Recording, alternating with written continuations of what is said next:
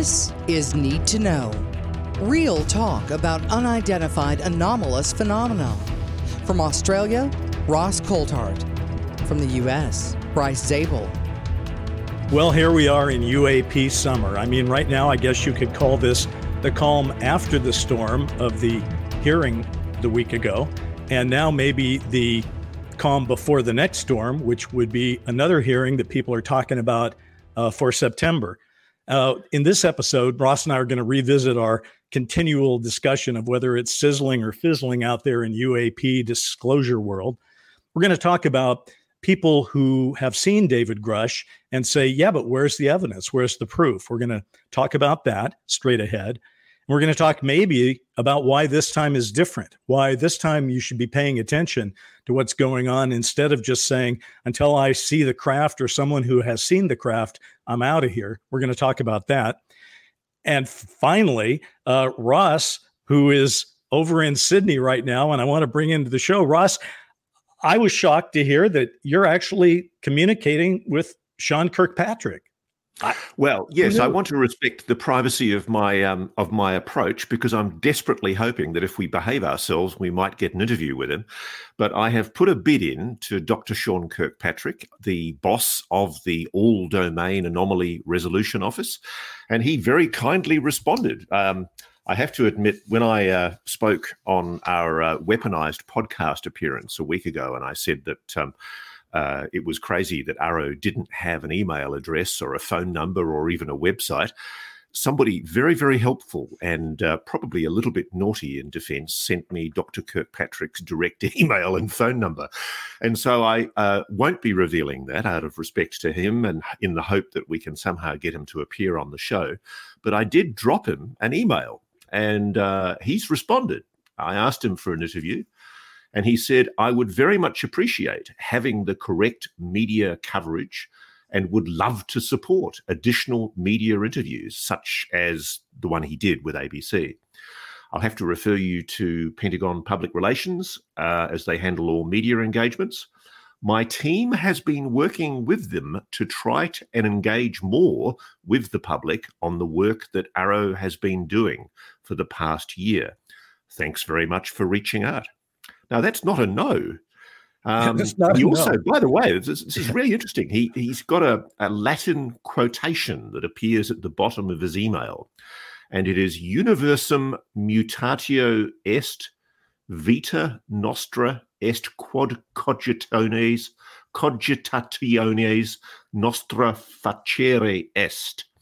Okay. Now, I'm a schoolboy Latin, but I've also put this through a translator, and it comes back as the universe is changing. Our life is what we make our thoughts. The universe okay, is changing. Our life is, is what we what make, we our, make thoughts. our, thoughts.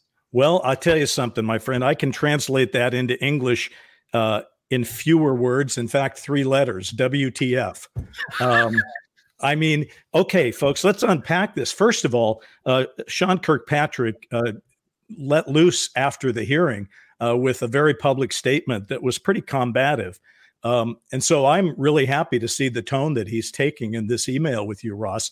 And I would just, if you know, speaking directly to Sean Kirkpatrick, if he sees this, we hope you do come on. Uh, we'll treat you as fairly as we know how, and we'll uh, try to tell the story together. And and I'm I'm interested to hear what what you have to say. And I hope uh, if people at the Department of Defense who have to make the decision about whether he can talk to people like us are seeing this. I hope that they will let him talk to us because uh, clearly we are in a situation right now where uh, his voice could answer some questions. And there are a lot of questions people have.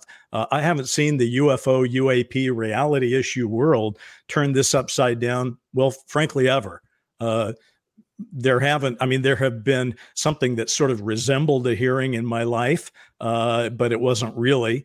And then there have been the two sort of not great hearings uh, including one with mr kirkpatrick um, that really didn't rise to the level of just like laying it out there that this last uh, hearing did with david grush and david fravor and ryan graves. So hey ross i'm all in favor of it. You keep on that and i hope he can come on sooner the better Yeah, well, I mean, I, I think there are a, a, lot of things that need to be addressed because there are there are inconsistencies between what David Grush has said in his evidence to the Congress under oath and what uh, Dr. Sean Kirkpatrick has, uh, I think, said previously, I think, in the evidence that he gave to Senator Kirsten Gillibrand in evidence uh, to one of her subcommittees on the Senate Armed Services Committee a few months ago. So, I mean, I would love it. Now, look, to be honest with you, I'm also getting some feedback from people in defense that there's a more interesting story here that Kirkpatrick does have, and I, I, want to emphasize this. I'm told that AARO, the All Domain Anomaly Resolution Office, it does have great people on it who are dedicated and determined to get to the truth of this mystery, this phenomenon, but that they're terribly frustrated that until very recently, their hands have been tied by very, very limited budgets and frankly by the control of USDI, the Office of the Undersecretary of Defense Intelligence and Security, led by Ron Moultrie. And uh, I'm really pleased to see that the amendment proposed uh, in the National Defence Authorization Act is going to transfer much of the role of AARO, apart from basic administrative functions, across to, I think, the um, Deputy Secretary of Defence. So it's a much different positioning of AARO, gives it more independence, and hopefully it will free it up to ask a few more pertinent questions without interference. well, I sure hope so. I mean, I think I speak for most people, I think, who are listening to us or watching us. Uh, we would rather that AARO, which again is the All Domain Anomaly Resolution Office, uh, we would rather that AARO be a useful, constructive, progressive location to help bring the mystery of what UAP represents to the forefront. I'm rooting for that. Um, I don't want to think of AARO as an obstructionist uh, uh, thing to the actual knowledge of the truth. So I'm all I'm all on board. I I hope he can come on and and because I think that what at least what I'm reading from people as they react to it is they just sort of feel like okay, we're getting conned by AARO when there's this other stuff out there. Didn't didn't Kirkpatrick talk to Grush and what about all these other people? And those are a lot of really valid questions. Uh, I don't know what the exact answer is, and and frankly, if uh, Sean Kirkpatrick can come on and explain them, I will ask the questions along with you, Ross. So I say let's get to it. Now, Bryce, this might be a good segue for me to tell you about somebody who contacted me just in this past week. They're they're not one of my legacy program sources. They're not one of the first-hand witnesses, but they are somebody who's contacted AARO. and with their permission, I'm allowed to talk about the fact that they've approached AARO and they told me that they've given a 45-minute telephone interview to AARO about what they know, and in all honesty, they've approached with some really interesting information, which I'd love to know if we do get the opportunity to talk to Dr. Kirkpatrick, how have they investigated what this person has told them? So, this is a guy who um, knew somebody who worked for a major defense contractor and had a very high DoD security clearance. Um, uh, this person had a great uncle who passed away last year of a heart attack in his sleep at age 75.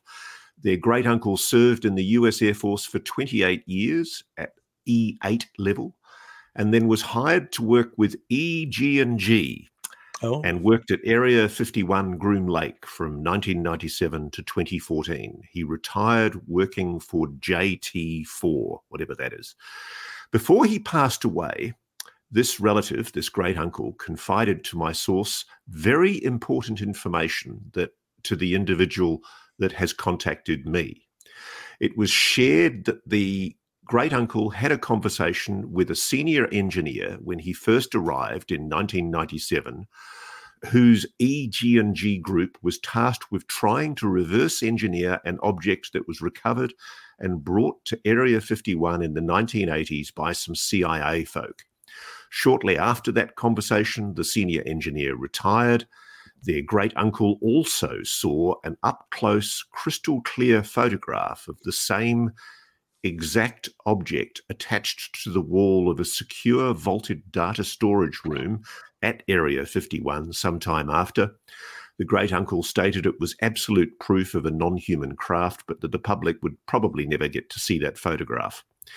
He said, quote, the object was egg shaped, about the size of an SUV, silverish grey in colour, smooth, seamless, no control surfaces or propulsion visible, no writing, no symbols of any kind. A few men could pick it up, yet it could not be cut open and X rays couldn't penetrate it. The best engineers at EG&G tried to figure out how to activate it and what its power source was to no avail. They finally came to the conclusion it was a probe craft sent here from another planet. This anonymous individual is willing to testify under oath before Congress. He also took a smartphone image of his great uncle's EG&G engineering group and their insignia patch, and he's authorized me to allow us to show that patch, which I'll send you after this chat, and you can cut it in, my friend. This individual has also interviewed with AARO and has signed and dated an official memorandum of record. And he's also spoken with Tim Burchett as well, the individual. Now, this is a really interesting example of somebody who's come forward to AARO with information. And I just wonder when Dr. Kirkpatrick says that there's no credible evidence of extraterrestrial visitation of planet Earth, is he aware of this memo? Is he aware of this conversation that this person purports that he's already had with people from AARO? Uh, is he saying to Congress that there is no information because this person's information, of course, is hearsay?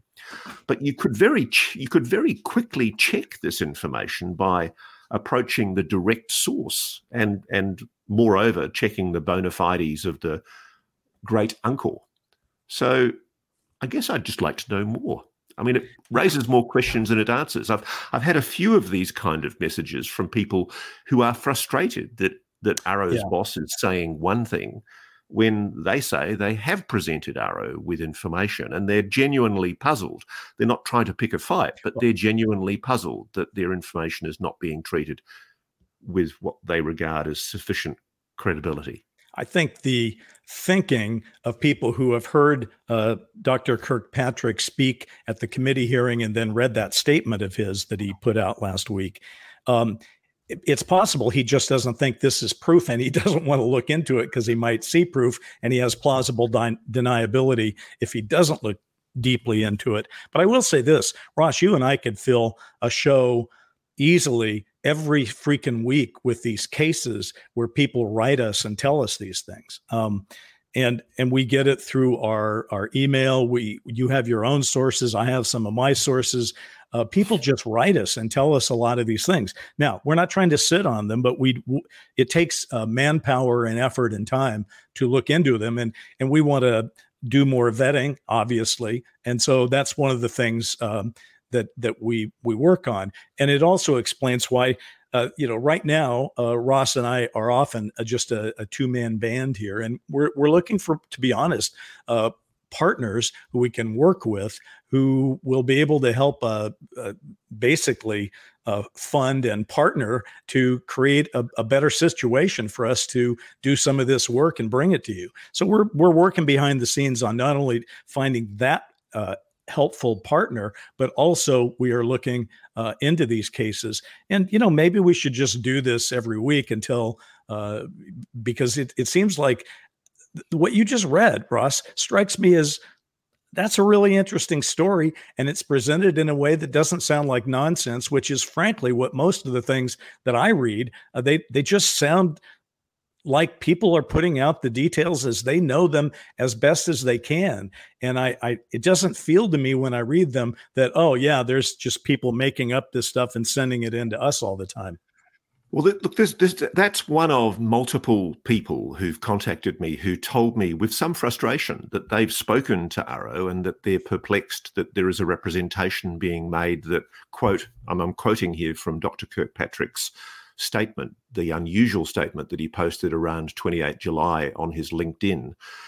To be clear, AARO has yet to find any credible evidence to support the allegations of any reverse engineering program for non human technology. Also, to be clear, none of the whistleblowers from yesterday's hearing ever worked for AARO or was ever a representative to AARO contrary to statements made in testimony and in the media. Now, there's two points I want to make yeah. there. Um, okay, the individual that has approached me talking about what he's aware of about this person is clearly hearsay. But with a little bit of proactive work, you could probably get to the direct in information. You could probably find the direct information. So, what I'd like to know is what kind of proactive research is being done. Hmm. And to be fair to Dr. Kirkpatrick and his staff, is AARO being resourced to do that kind of proactive work? Or are we really just setting up a kind of a straw man scenario where people are waiting for inside AARO for people to come forward with conclusive evidence. And the second issue I want to make point here is uh, when he says that none of the whistleblowers ever worked for AARO, David Grush never said he worked for AARO. He worked for the UAP task force, and he was the NGA lead providing in, uh, support to AARO, uh, including UAP related issues. And that's in his CV, which was provided on the internet this week by the Congress. So I, I, think it's very important that we, we be very, very clear. There should be an opportunity for Dr. Kirkpatrick of AARO uh, to be given an opportunity to publicly respond where he can be interviewed by people who actually know what they're talking about. I get so frustrated with the appalling state of so many of the questions in the mainstream media at the moment poor old Dave uh, Dave Grush went on BBC this week, and whilst it was great to see him on a um, a mainstream or to hear him on a mainstream top international broadcaster like the BBC, he dropped some really interesting tidbits about the fact, for example, that his evidence to the Inspector General of the intelligence community was, as I've said repeatedly, backed by first hand witnesses. Right. And the BBC interviewer, he gets dropped this incredibly important piece of information that David Grush is saying, look, this reprisal complaint I provided to the Inspector General of the intelligence community, it's not just me saying it, it's first hand witnesses are saying this. And the BBC guy goes, Well, yes, very interesting. Now moving on. Oh, I, and, and you just think, Oh my God, please. You know, can people interview these people who actually listen to the questions and actually understand the issues? Because what's happening at the moment is, even in this statement from Dr. Kirkpatrick, you know, there's there's a certain degree, I think, of um, playing with language. It's very, very important that we all be precise. Let's be very clear. David has never represented that he ever worked for AARO. He was the NGA lead right. in liaison with AARO, but primarily he worked for the UAP task force, uh, particularly under Jay Stratton. So detail is important. And if I, mainstream media is going to be asking questions on this, they really need to know their stuff. And we're really happy to help them if they just bother yeah. to ask. There's more to come because you need to know.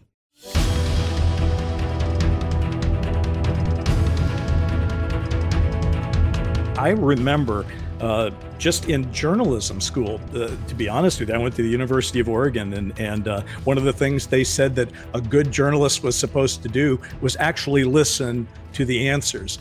And and I find that uh, certainly my experience appearing on a few national interviews recently, and certainly yours, is that quite often uh, everyone wants to know what are my talking points, uh, what are the questions that the producer has written for me, or whatever and they just do what that BBC reporter did, which is hear a bombshell, doesn't really register, goes on to their next question and and that's not good. Uh, we need to do better than that. So you know, obviously, I believe uh, that all people should submit themselves to tough questioning who are part of this emerging story, including Dr. Kirkpatrick. And it would be to his advantage, for example, to submit to tough questioning because uh, he didn't get it from uh, Senator Gillibrand in the hearing that he was in, and he really didn't get it from the ABC interview that he was on either. So you know, we'll do that. I I, I do think though that w- we need to use this as a pivot point, Ross, to talk about the thing that I think both of us do want to talk about, which is for years, and and I I get it because I've said it myself on occasion. People have saying, just show me the freaking evidence and quit teasing me. Okay, I get that. I understand that, although uh, there are answers for that. But it really became obvious after the uh, Grush story has broken, in that, uh, you know, granted, this is a, this isn't like a Gallup poll or anything. This is reading our comments on our videos, which come in by the, the the thousands and thousands and thousands. And as I read through them, I see people uh, verbally saying, or not verbally, but uh, in in written statements, asking the same question. They're saying, "Okay, I heard Grush say this. It sounds great, uh, but where's the proof?" Okay, uh, he didn't talk to anybody. I mean, he talked to people, but he didn't see anything. It's hearsay, uh, whatever. So I think we need to to dive into this, Ross, and let's at least do a few minutes here. Um, I always have said that I didn't expect Dave Grush to be escorted out of the Pentagon with his cardboard box of staplers and and scotch tape dispensers that he took from his desk in the Pentagon. And I certainly didn't expect him to walk out with his favorite little memento from a, a UFO that crashed uh, on his watch. And I didn't expect him to have uh, a little piece of alien biology in that box either. I didn't expect those things I don't think a guy walks out of the Pentagon with that kind of proof. But how do we bridge this gap? How how do we get to the place where we can say what Sean Kirk, uh, excuse me, what David Grush is saying is a level up from the proof that you haven't gotten and is edging ever so close to the proof that you do want? Okay, let's go through this very, very carefully because I don't think a lot of people understand this.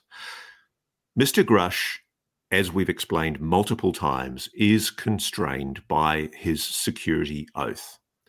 He, as part of his work with the UAP task force, was able to interview 40 witnesses over four years. Those witnesses, as he's told me, and as he's now told the BBC, and as he told Leslie and Ralph, those witnesses, in many cases, were first hand witnesses to the legacy crash retrieval reverse engineering program. That's why Mr. Grush is so sure of what he knows. And it, frankly, it's why I'm so sure of what he knows as well, because I'm privy to knowing who some of those people are that he's been engaging with, because I'm talking to other people in the program who want this story out.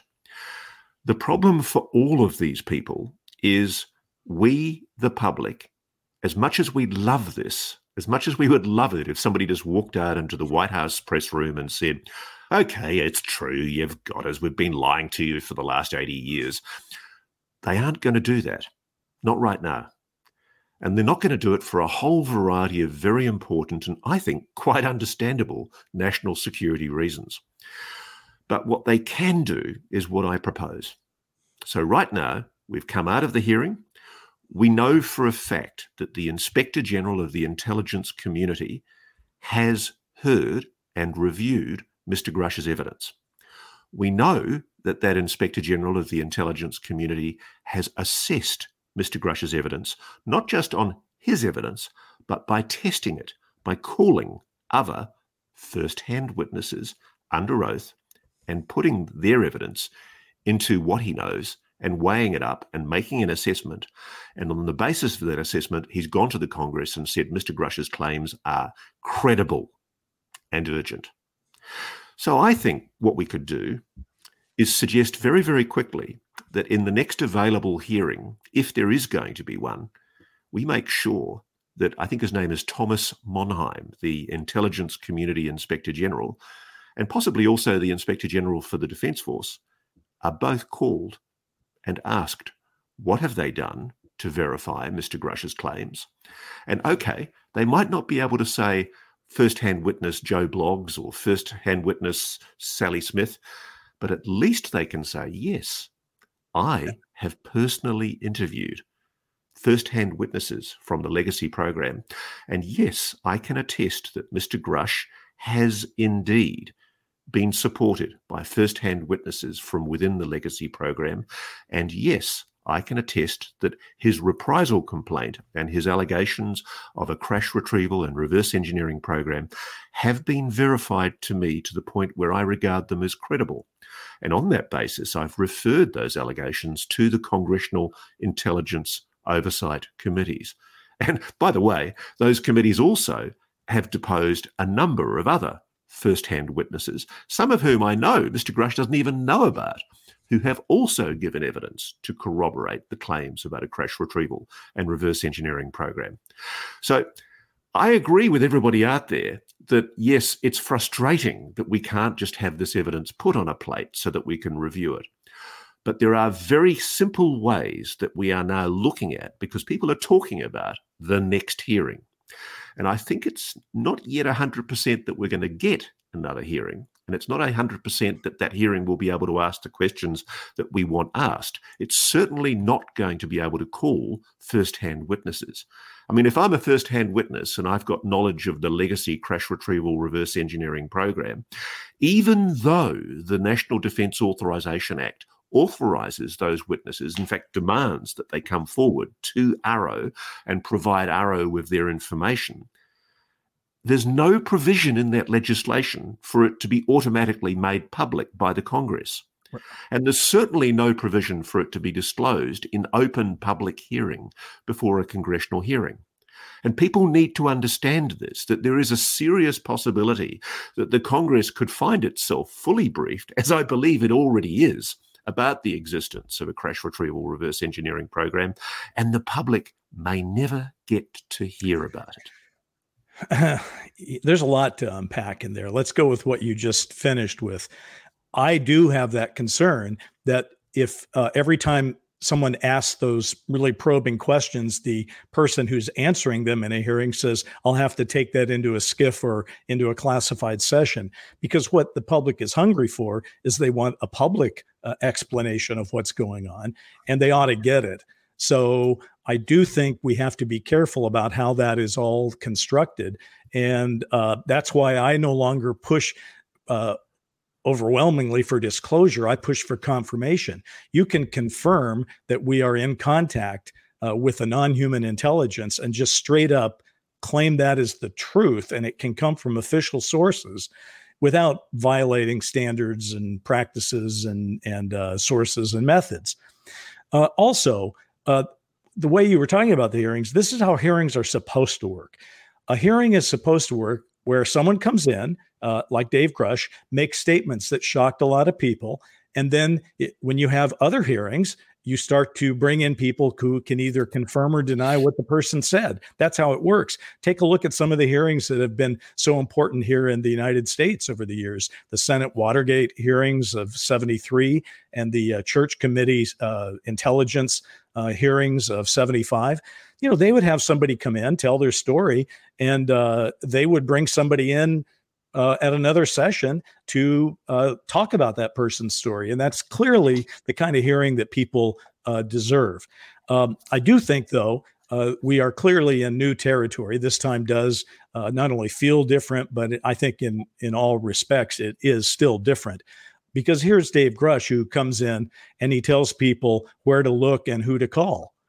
Uh, so th- the proof isn't necessarily in his hands. He's constrained. He is not an agent of the government. He's not running a strike team of federal marshals that's going to break in and get it. He's telling the appropriate people in Congress what it is that he knows. And he's telling them if you want to go see for yourself or get this proof, here's where you start.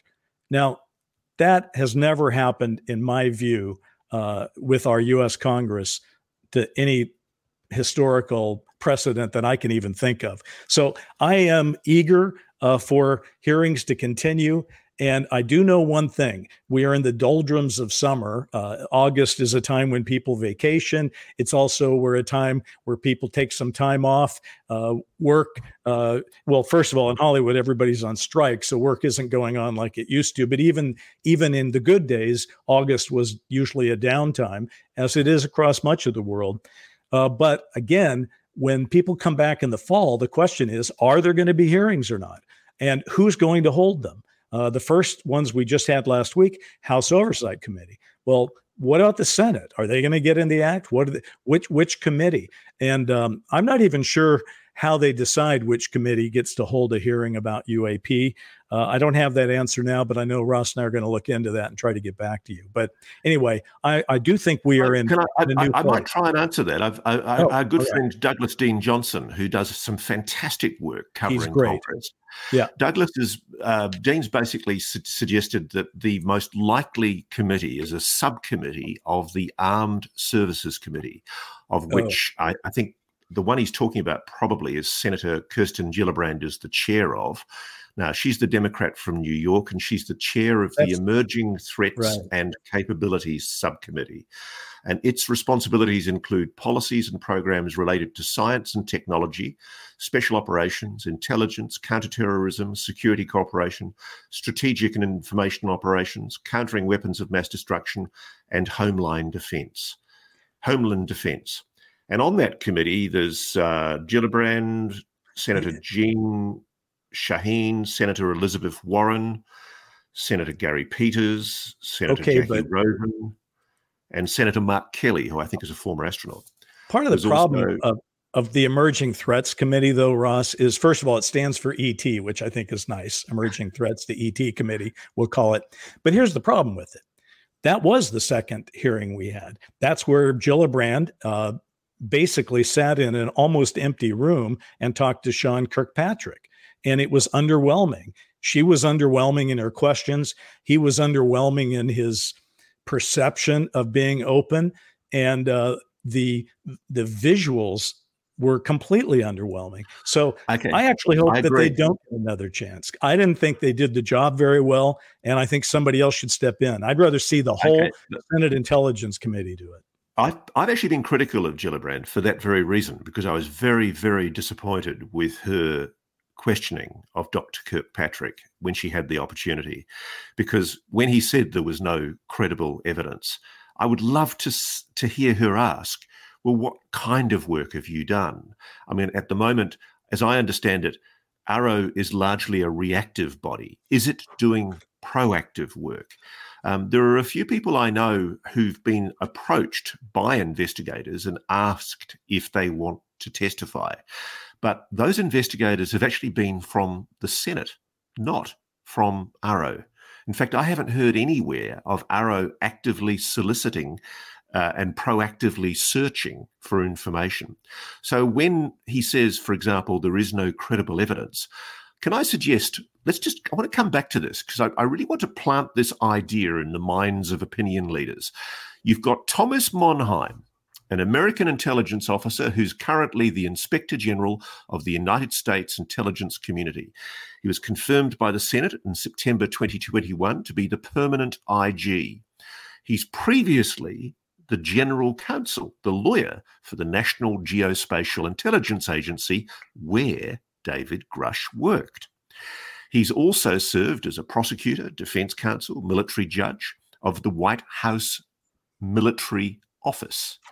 And he was also mobilized for nine months with Operation Enduring Freedom and Iraqi Freedom. He's a former colonel from the um, Air Force Reserves. Now, this guy is the bloke who's apparently investigated David Grush's allegations. He's the guy who was apparently, according to David Grush, deposed, taken testimony from first hand witnesses. The need to know never stops.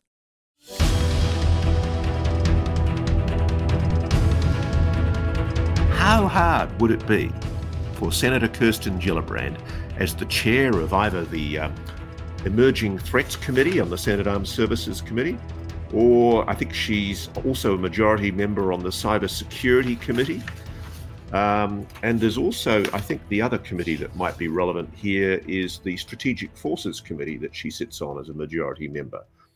But all of those are subcommittees of the Senate Armed Services Committee. I'm told okay. that it's most likely it's going to be the Senate Armed Services Committee. Frankly, it doesn't matter. It, it doesn't Just matter. so long as we get the Inspector General of the intelligence community before a committee under oath, and he has to be under oath, and asked the key question Sir, Mr. Inspector General, have you investigated Mr. Grush's claims?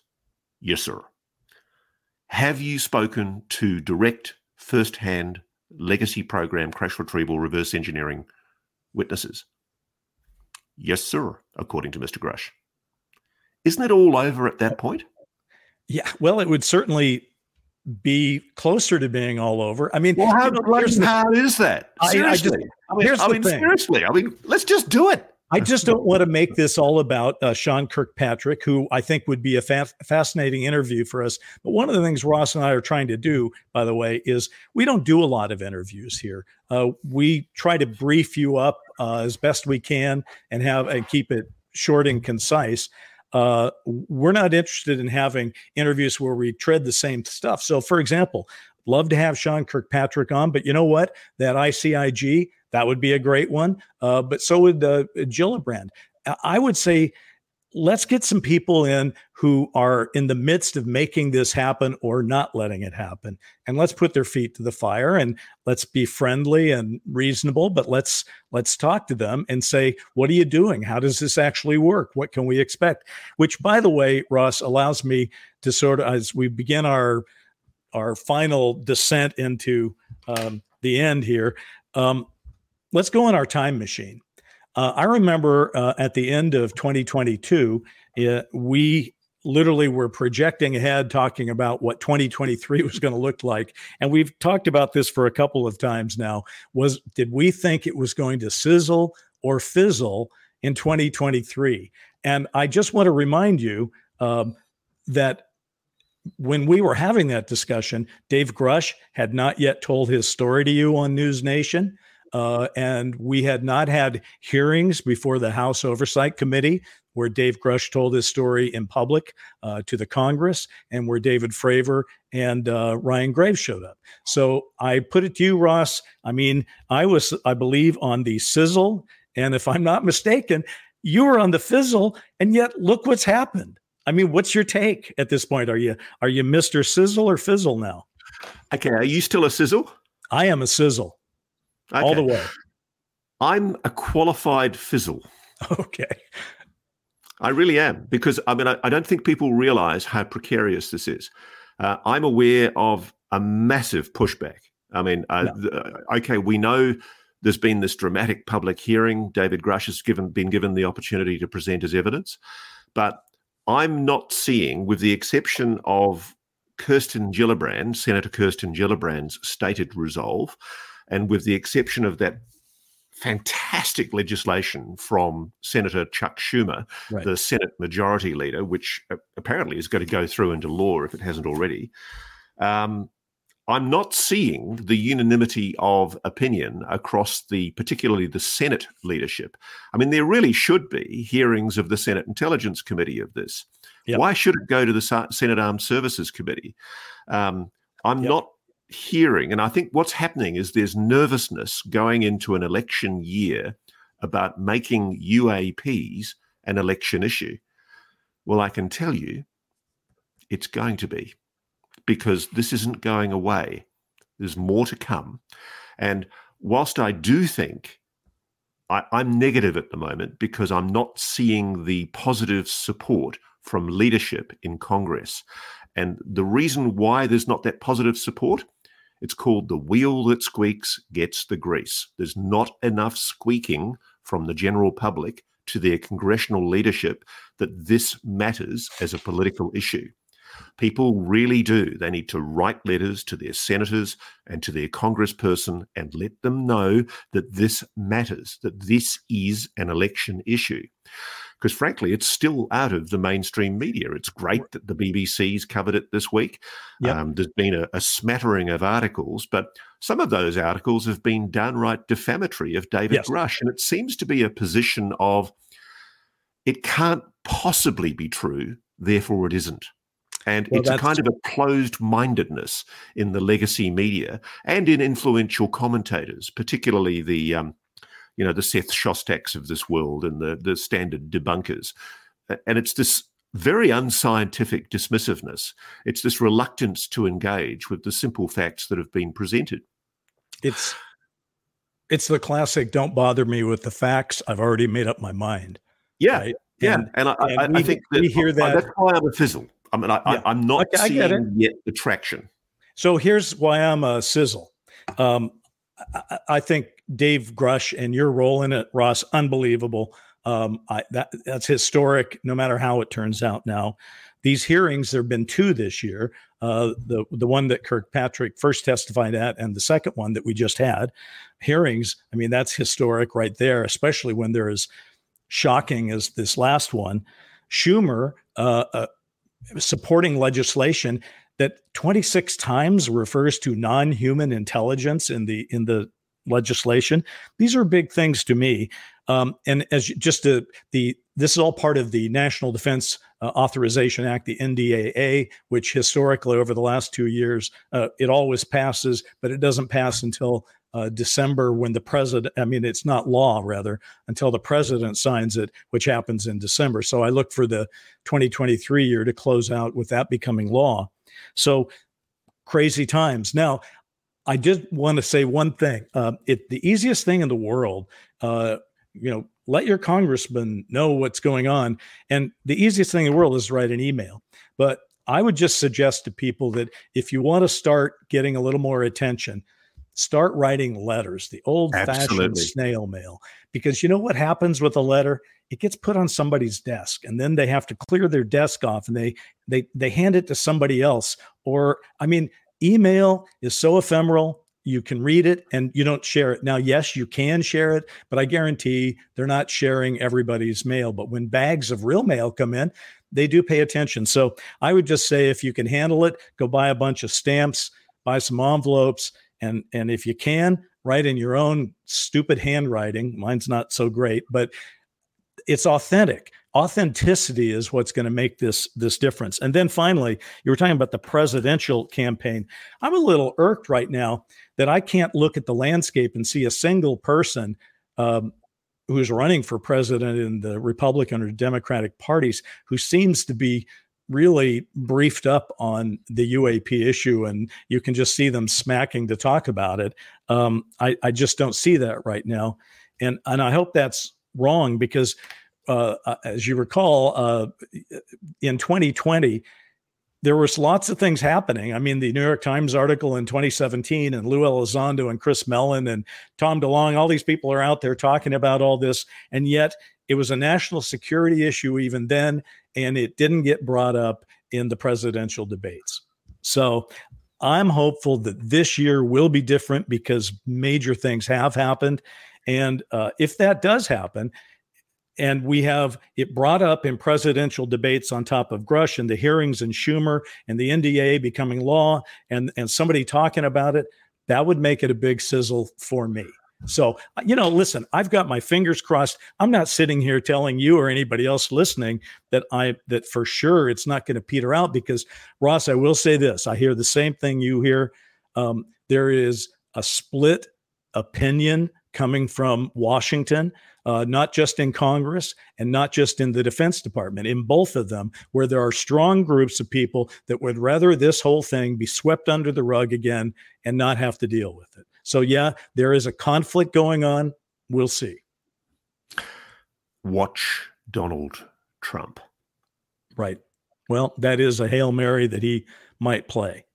Who knows? Who knows? Listen, um, very quickly, a couple of housekeeping things. Just want to tell people what's going on in Need to Know World. Um, we, uh, as, as many of you have heard on some of our things, we have a song "Need to Know" that was performed by Cherish Alexander. I actually had her; I wrote the lyrics for it, and she recorded it back in 2010. But uh, Cherish has become such a fan of our show that she is recording now the acoustic version of it, and we'll be de- debuting that in September, which is kind of fun, and it's a great song, and maybe it'll be the theme song for Disclosure. Um, the other thing is we've taken. I, I, I have a very vibrant medium. Uh, uh, publication that used to be called Trail of the Saucers, where it's got 150 articles, some great writing about the the UAP issue from a variety of different uh, uh, uh, authors. And we've now converted that into Need to Know. So we're going to be sharing that as well. So Need to Know is going to have its Twitter presence, or is that X, the X presence. We're going to have our YouTubes. And we're also going to have actual articles, and we'll be able to start talking about some of those articles on our show. So, you know, who cares what they're doing in DC? We're all in fire on fire and we're, we're getting it done. That's my report. I think that wraps us up for this week. Listen, everybody, stay involved. Don't give up. We are at a, a, a, very interesting moment in history, and literally, whether it sizzles or fizzles in 23, wait for 24. Because we need to know. Need to Know is a joint production of Stellar Productions and Powerful Owl Productions. The producer is Rich Johnson. Want more? Find more at needtoknow.today. That's needtoknow.today.